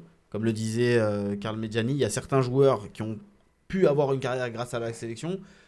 Aujourd'hui, c'est assez compliqué entre la sélection et Fauzi Goulam. Est-ce que c'est pas la sélection qui pourrait aider Fauzi Goulam à se relancer? Qu'est-ce que vous en pensez, vous, les amis? Pour moi, c'est impossible. Pour une raison euh, qui est simple, c'est que actuellement, il est plus euh, vraiment joueur de foot comme il n'a pas de temps de jeu, il n'a pas de minutes. Donc, il n'y a aucune sélection qui peut appeler un joueur qui n'a pas joué pendant deux ans. Mm. Au- Au-delà, ça se fait ponctuellement. euh, on le voit par exemple avec euh, Giroud, Deschamps, mais c'est un joueur qui est actif. Il fait, il n'y a pas de mystère autour de lui. C'était plus des choix d'entraîneur. Il est resté deux mois sans jouer, puis il est réapparu. Là, ça existe, on va dire. Et c'était déjà assez long dans le cas de Giroud. Mais là, dans le cas de Goulam, il n'a pas joué depuis euh, une éternité. C'est vraiment. euh, je vois pas comment Belmadi pourrait l'appeler, non Moi, perso, euh, je pense un peu pareil comme Zahir. Ça va être difficile pour Roland de, retrouver le haut niveau. Malheureusement, il bénéficie quand même. C'est un joueur qui a du talent. Faut-il le rappeler. Euh, il a une cote en Italie qui reste encore appréciable à ce jour, mais malheureusement qui commence à se déprécier aussi à cause de son manque de compétitivité. Que ce soit sous Ancelotti ou sous Gattuso maintenant, euh, ça n'a rien changé. Sa situation, elle est, pour moi, elle est identique, voire même pire. Et j'ai comme l'impression aussi que Roulam, il a raté le coche il y a quelques années. Lorsqu'il était, il avait une cote très élevée. Il a préféré, c'est vrai, la stabilité avec un contrat plus juteux à Naples. Mais il avait, je pense, des touches plus intéressantes ailleurs, en Liga notamment.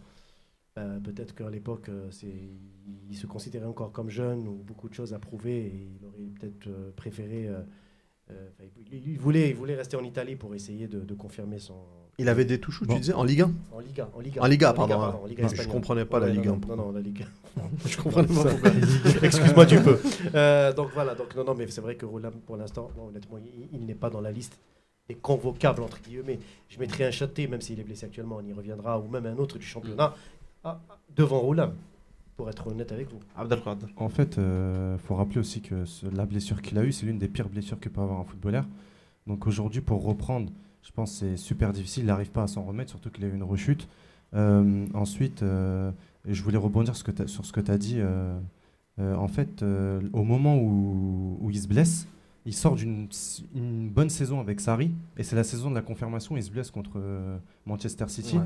Donc euh, il n'a pas pu euh, enchaîner et, et justement euh, avoir cette bonne cote, cette belle cote en Europe. Euh, Bah, il l'avait déjà, il sortait il déjà de grosses saisons avec Benitez. Hein. Bien sûr, Benitez, puis Sarri Ouais, ensuite. ouais. Et, euh, Et du coup, je voulais rebondir sur euh, le dialogue est-il rompu euh, avec Belmadi? Moi, je pense pas, parce que Belmadi, c'est quelqu'un de pragmatique. Et s'il voit que Goulem, s'il voit que Goulem aujourd'hui, revient sur le devant de la scène, ce que je lui espère, j'espère pour lui, rien n'est jamais mort, comme on dit dans le football. Euh, je pense qu'il pourrait euh, réapparaître dans, dans une liste sous réserve de jouer, sous réserve d'être compétitif. Euh, là, depuis deux semaines, il est dans le groupe pour la Serie A. Il n'a pas été dans le groupe pour la Ligue des Champions. Il a Mais il est reconvoqué, ouais. il est reconvoqué avec Gattuso. Je Apparemment, il y a une discussion avec lui. La dernière fois, tu l'avais dit, Zahir. Quand on voit les latéraux de Naples, Ouais. ils sont pas, Ils sont pas ils sont pas fous. Quand on voit Mario Rui, avec tout le respect que je lui dois, Ouais. et Di Lorenzo, euh, Ouais. c'est pas des niveaux exceptionnels. C'est pas des niveaux que Ah, Roulem Rui, peut c'est en- pas centré. peut envier. Ah ouais, Euh, C'est l'arrière gauche titulaire. Exa- c'est voilà. ça. Donc aujourd'hui, si Roulem revient à un niveau convenable, je pense qu'il peut euh, jouer euh, avec euh, le Napoli. Et euh, je voulais dire une dernière chose. Euh, mais non, vas-y. Non, moi, moi j'ai l'impression qu'on est un peu, pour le coup, on est un peu pessimiste. Moi, euh, Zahir, il l'a rappelé, c'était un- l'un des meilleurs arrières à Ah ouais. gauche. euh, Oui, oui, Genre, oui. Moi, je suis affirmatif sur ça. On a même dit ici à cette antenne qu'à un moment donné, il faisait partie du top 5 mondial à son poste. Il, a, il s'est blessé, comme tu l'as dit, Abdelkader, euh, gravement. Euh, il faut du temps, il faut juste du temps. Il est encore jeune. Et il s'est reblessé, il est revenu, il s'est reblessé. Il a refait une rechute. ce que les gens il, a, oublient. il a une, il a, il a pas, Il a eu la rotule. Quand, on dit une rechute, il s'est pas refait les ligaments. Non, Il a eu une fracture, voilà, de la de rotule, la rotule. Qui a été compliquée à soigner. Après sur Exactement. le retour, voilà, c'est sensible la rotule. Donc, moi, Il a eu deux graves blessures différentes et qui sont très dures euh, au niveau de la récupération. moi j'ai envie d'y croire. Moi, j'ai envie d'y croire parce qu'il il revient au Napoli. C'est dans l'intérêt du Napoli et le sien qui jouent, qui reprennent la compétition. De la valeur. Exactement, je- j'en venais pour là. Et puis rebondir dans un autre club peut-être moins épais. Ouais, ou, ou Mais- pas. Ou pas, mais on verra. Ouais. Mais euh, moi, je suis assez optimiste parce que, en fait, il a tout eu. Bon, voilà, maintenant, ça y est, c'est derrière lui. Et euh, là, il- il- on le voit dans les réseaux sociaux, là où il, il- participe il- à l'entraînement collectif. hein. il Ouais. diffuse des images où on a l'air, on- il a l'air euh, joyeux malgré la situation. Moi, je pense que s'il fait un travail moral sur lui, il n'y a pas de raison qu'il reparte euh, de plus belle. quoi. Moi, moi je- sur, sur son temps de jeu en club, moi là où j'ai été, euh, où je pense pas qu'il sera là, c'est en sélection dans l'immédiat. En revanche, en club, je suis convaincu que dans peu de temps il va rejouer. Il a repris les entraînements. Il est dans le groupe des, des, des- des 20 joueurs euh, du Napoli euh, le week-end. Il est sur le banc. Euh, Gattuso, c'est un mec intelligent. Il sait qu'il a des arrières gauche qui sont pas non plus extraordinaires. Mhm. Fauzi Goulam, avant sa blessure, c'était 5-6 passes décisives à chaque fois par saison. Euh, tireur de coup franc, tireur de corner. Euh, vraiment un joueur qui, qui tape. C'est un joueur complet. complet. Il est l'un des a- cadres de Naples. l'un un des cadres de Naples. Il est là-bas depuis 6 ans. Il parle parfaitement italien. Il est proche de plusieurs cadres du vestiaire. Euh, Dries Mertens, Koulibaly et d'autres joueurs. Mhm. Même si, bon, euh, ça a changé entre temps avec la mutinerie, etc. Il y a des gens qui ont été fragilisés. Mais ça reste un joueur important en Italie et respecté en Serie A. C'est pas, on parle pas d'un joueur lambda. euh, Mm. Il a 150 matchs avec le Napoli ou 200 matchs, donc il a quand même un vécu et une légitimité. Maintenant, il s'agit juste de savoir quand est-ce qu'il sera remis à 100%, à 100% pardon. Est-ce qu'il sera sans douleur, sans appréhension, parce qu'il y a le fait d'être remis. Ah, mais ça prend et du après, il y a les appréhensions, ça prend du temps. Surtout quand le mec se dit j'ai été blessé, je suis revenu et trois semaines après ou un mois j'ai rechuté. Donc ça c'est un peu compliqué. Mais à part ça, il a tout pour revenir, il a tout pour rejouer et pour euh, rejoindre un peu le bout euh, d'Abdelkader sur euh, Jamel Belmadi. Je pense pas que le dialogue soit rompu pour deux choses.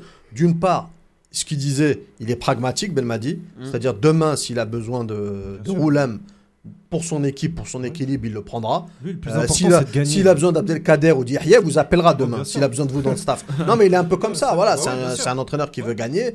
Il n'a pas de souci avec ça. Et le deuxième facteur, euh, c'est qu'on a prêté euh, justement cette relation, soi-disant, de conflit euh, à Belmadi avec d'autres joueurs de la sélection. Je ne sais pas pour Roulem, mais en tout cas avec d'autres joueurs de la sélection. Et je sais qu'il n'y avait aucun conflit. Ils se parlent, ils s'échangent, ils échangent des, messages, ils se téléphonent. Donc, Il reste un malentendu quand même, qui plane. un- euh, officiellement, mais ouais, voilà. je j'ai pas l'info personnellement, Non, mais, non, on, non, dit, mais- on dit ça sans savoir. Peut-être qu'ils se téléphonent, peut-être qu'ils se sont appelés, peut-être qu'ils ont échangé. Et il y avait soi-disant des malentendus avec d'autres joueurs et ils étaient au téléphone, ils se téléphonaient, ils, prenaient, ils prenaient des nouvelles d'eux pendant leur absence. Moi, je pense que euh, c'est pas un homme arrêté. Il s'arrête pas sur des choses. euh, Belmadi va pas s'arrêter même après ce qui s'est passé lors de la conférence de presse quand il l'a mis un petit peu dos au mur. Euh, je pense qu'il il s'arrêtera pas à ça. C'est juste que voilà, il a expliqué l'in- l'incident, comment ça s'est passé, qu'il est parti le voir à Naples, que voilà, euh, Roulam avait, avait, avait répondu par la négative. Et, mais je pense, comme j'ai dit tout à l'heure, il, lui, il regarde pas les. euh, la, la fin justifie les moyens en fait. Lui, il va vraiment regarder que la fin. Il, Bien sûr. il, il- il a vraiment de grandes, de grands, de grandes ambitions pour euh, la sélection nationale. Donc euh, voilà. Pour Et moi, puis il a un côté paternaliste, un peu fraternel. Je suis, je, je suis convaincu que Belmadi, c'est un mec, c'est un peu comme ton frère. Tu te disputes avec lui, mais une demi-heure après, vous allez manger ensemble. Ouais. Tu vas pas te, te prendre la tête avec lui pendant longtemps. Et je pense qu'il est de. de il n'a pas de- des idées arrêtées. Très bien. Euh, les amis, on a encore du monde à voir, mais je pense que l'Ekhel, on va le laisser pour une prochaine Pour fois. la semaine prochaine. Ouais, et on va évoquer le cas de Amari rapidement.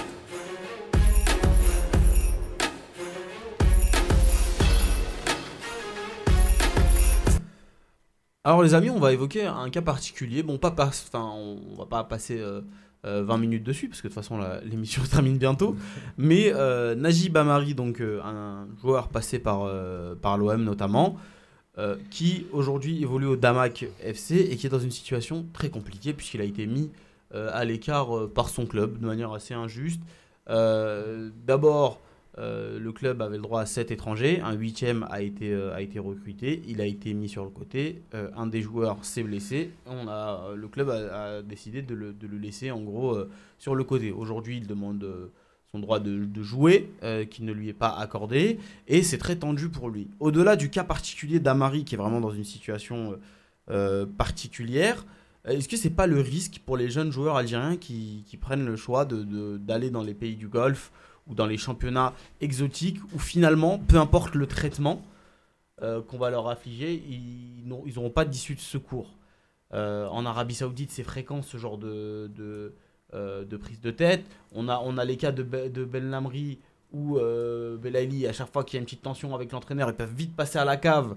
Il n'y a, pas de- a pas de discussion autour, il n'y a pas de scandale, on ne fait pas des débats ici comme en France, mais pourquoi est-ce qu'il joue pas, mais pourquoi est-ce qu'il est à l'extérieur du groupe? Est-ce que finalement, au-delà de l'aspect purement sportif, il n'y a pas aussi ce choix-là de, lorsqu'on choisit un club exotique, on peut passer à la trappe très rapidement Oui, il y a peut-être une part de ça, mais après, toute, toute proportion gardée, je, les cas de Ben Lamri, Belaïli, euh, je ne les mettrai pas avec euh, comme Amari. C'est un peu différent. Non, non, non, pas, différent. pas différent, bien sûr, Pourquoi? c'est Parce qu'ils n'ont pas le même statut. En plus, Belaïli et Ben Lamri, ils reviennent à chaque fois. Même s'ils sont écartés deux semaines ou trois semaines, ils reviennent quand même et ils sont là. Ils ont un statut quand même. Euh, après, Najib Amari, moi personnellement, je ne connais pas trop son histoire. Je sais qu'il a vadrouillé un peu partout en Roumanie, euh, au, Spezia Calcio, en Italie. Donc il a eu un parcours un peu quand même en, en dents de scie. Oui. Il a une carrière modeste. Voilà, faut dire aussi les choses. Donc après, euh, qu'il soit mis à l'écart, on ne connaît pas encore tout le fin mot de l'histoire. Mais la seule chose que, que je pourrais dire, c'est que oui, il y a des risques, pour parler plus général, quand on va dans un, dans un pays exotique. Mais j'ai comme l'impression quand même que ça s'est moins mal passé pour lui, quand même, enfin, dans les pays comme la Roumanie ou, euh, ou même en Italie, où il, avait, où il était un peu plus... euh, il avait un peu plus de temps de jeu. Donc j'ai envie de dire, c'est peut-être un concours de circonstances, c'est peut-être le dirigeant du club, il n'entre pas dans la, politique tout simplement du club, où sa forme actuelle ne permet pas. Donc après, moi, personnellement, je ne peux que lui souhaiter le meilleur pour euh, à venir.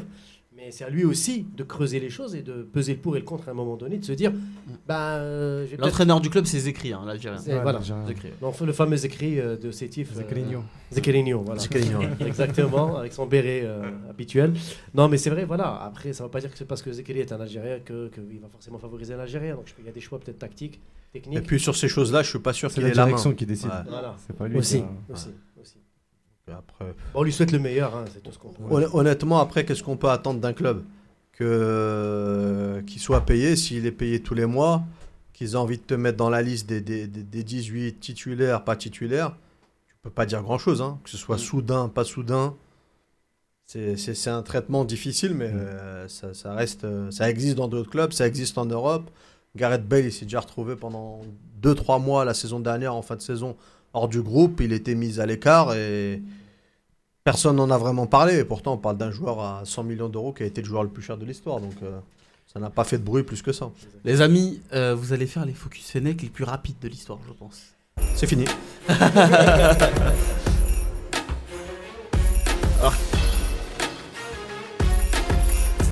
Qui est euh, apte pour commencer tout de suite? Nazim, tu as 1 minute 30. Top chrono. C'est une surprise peut-être. hein. Il y a peut-être des gens qui ne le connaissent pas, sauf Zahir. Alors moi je parlais de Mohamed Bouel Boulaouidat, euh, l'attaquant Boulaouidat que Zahir connaît très très bien, qui a eu un passage à la JSK pendant, pendant deux saisons et demie. Euh, voilà, et au CSC c'est l'enfant de Constantine. Eh Tout ça pour dire qu'Abdelkader le Voilà. connaît aussi. C'est une double. Encore que mieux. Zahir qui le connaît. Encore Il mieux. s'est levé sur sa C'est une triple dédicace parce qu'il joue à Chenef. Il a fait le gros de sa carrière à la, la À et il est né à Constantine, tu vois. Donc je pouvais pas faire mieux. Non, franchement, je voulais faire un petit euh, clin d'œil à Boulaouidat. Il a 29 ans, certes. Ça reste un attaquant un peu, euh, un peu à part. hein, il a une belle morphologie. C'est un joueur en pivot. hein, C'est un peu euh, un joueur qui attend le ballon. C'est pas un joueur qui va vers le ballon. C'est un peu un Darfelou. Mais euh, J'aime bien l'euphémisme de la Voilà. belle morphologie pour dire qu'il est un peu enrobé. Voilà. Il a une belle Voilà. morphologie. C'est vrai.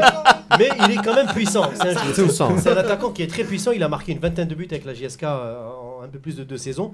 Euh, Ashraf, il vient de revenir d'une expérience au Soudan. Il a joué euh, au club de, de l'Hilal. Ça s'est pas trop bien passé. L'Hilal, c'est quand même un club. C'est un gros club. Gros club en, en- en En Champions Afrique. League africaine. Ah, hein, sûr, attention. hein. Avec le et tout. ouais. Ça s'est pas très très bien passé pour lui. Il a joué quelques matchs, il n'a pas été très compétitif. Du coup, il a fait le choix de revenir à Schleff. Schleff qui, est- qui voulait renforcer sa ligne offensive. Et franchement, il a marqué 3 buts en 4 matchs depuis le début de la phase retour. Il est en super forme. J'ai envie de dire bonne continuation à Boulaouidet parce que pour moi, c'est un joueur qui reste une valeur sûre de notre championnat. Voilà, je voulais faire un petit clin d'œil euh, pour lui. Parfait, Nazim. c'est- On est dans le timing là. Zahir, est-ce que tu es prêt? Une minute Je suis 30 prêt déjà. Sur Abeid. C'est Ouais, parti. Ça, ça va durer 20 secondes.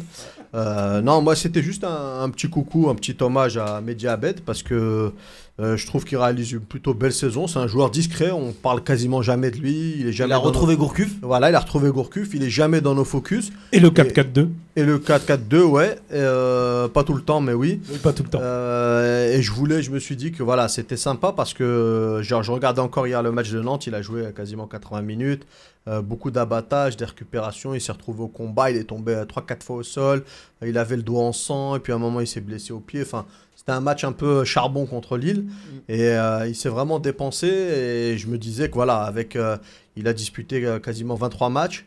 euh, titulaire quasiment tout le temps, c'est un élément important de Gourcuff.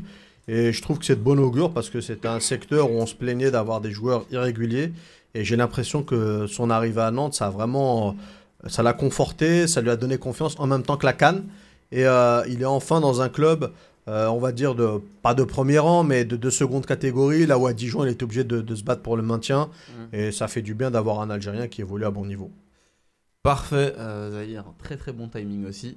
Abdelkader, là, t'as la pression. hein, parce que là, les deux, ils étaient très très bien. Je vais aller Ok. très, très vite. Une On a, minute on a le 30. temps, Moi- deux minutes. Moi, c'est un- Non, parce qu'après, moi, j'ai temps- le temps additionnel derrière. Moi, c'est un clin d'œil euh, pareil pour Farid Boulaya. Euh, il reste sur euh, deux buts sur les quatre derniers matchs. Alors, vous allez me dire, Abdelkader, pourquoi tu parles d'un joueur qui est remplaçant au FCMS et qui joue pas, à- pas beaucoup Moi, je suis cette saison Je suis d'accord avec toi parce que j'aime euh, Farid Boulaya. Et Je- en fait, j'aime ce joueur. C'est un clin d'œil aussi sous forme d'encouragement, de lui dire Farid, continue comme tu le fais. Tu as été euh, présent dans l'équipe type de Ligue 2 l'année dernière avec des joueurs comme Habib Diallo et, et, euh, et, euh, et Cla- Alexis Claude Maurice qui sont aujourd'hui des, des bons joueurs en Ligue 1, surtout Habib Diallo qui est l'un des meilleurs buteurs euh, en Ligue 1 cette année, cette saison. Euh, Aujourd'hui, euh, il, a, bon, il joue un peu moins, il a 18 apparitions sur 27, euh, dont 7 titulaires. Euh, mais je trouve que c'est un joueur qui, qui est dans la percussion, qui prend la profondeur. Dans le repli défensif, il est bon. Avec Vincent Ognon, il joue un peu moins parce que je pense que euh, dans une équipe qui joue le maintien, peut-être qu'il qu'il- qu'il préfère un joueur un petit peu plus physique, un petit peu Ouais, plus. et euh, après, il aime que ça. Exactement, en fait, il préfère que les, les équipes. Enfin, je pense préfère vraiment, c'est vraiment des équipes qui jouent, euh, qui bétonnent derrière et qui.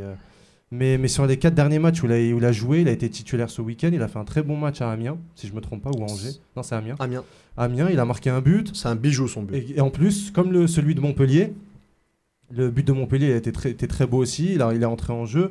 Donc voilà, c'est un, un sous le signe d'encouragement. Et aussi un petit appel aussi à Monsieur Vincent Ognon. N'hésitez pas à, à mettre euh, Monsieur Farid Boulaya titulaire parce que voilà, il, je pense que c'est- c'est un, c'est un garçon qui, qui a atteint une maturité. C'est sa troisième saison en Ligue 1. Euh, même si avant il n'avait pas beaucoup joué avec euh, Bastia et, et Metz il y a deux ans. Mais voilà, je pense qu'aujourd'hui, euh, pour franchir un cap, il faudrait qu'il joue un peu plus et qu'il voilà, qu'il lâche, pas le- qu'il lâche pas le morceau. Tout petit peu hors timing, mais c'est pas grave. Parce qu'on t'a un peu coupé, donc euh, c'est bien quand même, Abdelkader, c'est bien.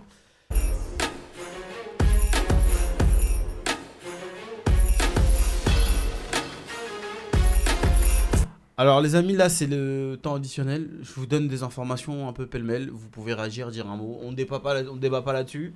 Euh, juste euh, l'information en dernière en date que j'ai eue, c'est que le championnat suisse est à l'arrêt. Oui, Ah, c'est officiel. Voilà, coronavirus. coronavirus. à cause du coronavirus. Voilà. Alors, euh, dans les informations que j'ai dans le temps additionnel, Bounedjah est annoncé au Besiktas. Donc euh, voilà. Un club de Euh, plus.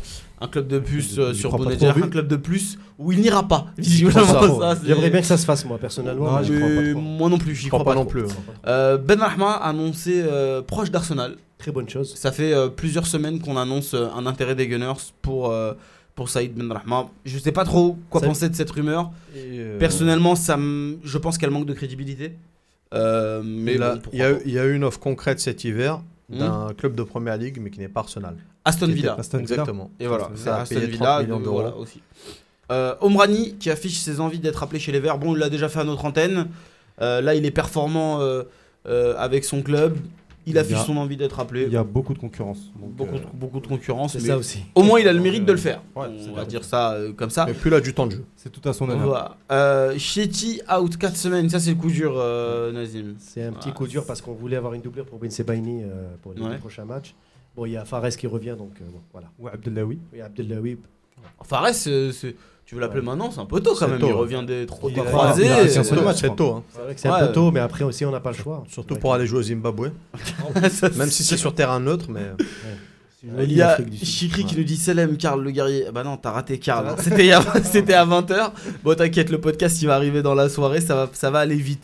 Belhadj, buteur, 38 ans, les La amis. transition, il y a pourquoi Bah oui. pas rappelé Belhadj Pourquoi pas rappeler Un jubilé Belhadj au Zimbabwe. Voilà, mais Belhadj buteur. C'est beau ça. je pense que physiquement, il sera en forme.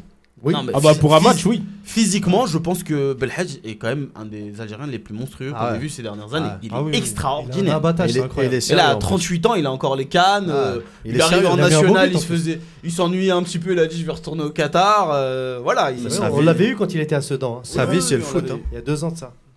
Cas, il a mis un beau but avec sa patte gauche.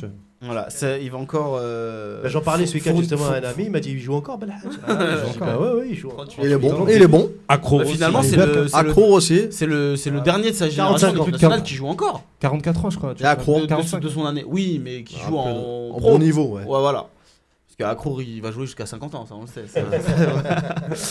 bon, les amis, euh, merci pour cette euh, nouvelle émission. On a eu euh, beaucoup de plaisir à recevoir euh, Karl Medjani qui s'est un peu euh, confié à notre antenne. Merci à vous tous, euh, les chroniqueurs en plateau, euh, pour votre participation. On essaiera la prochaine fois d'arriver à l'heure, promis Rifa.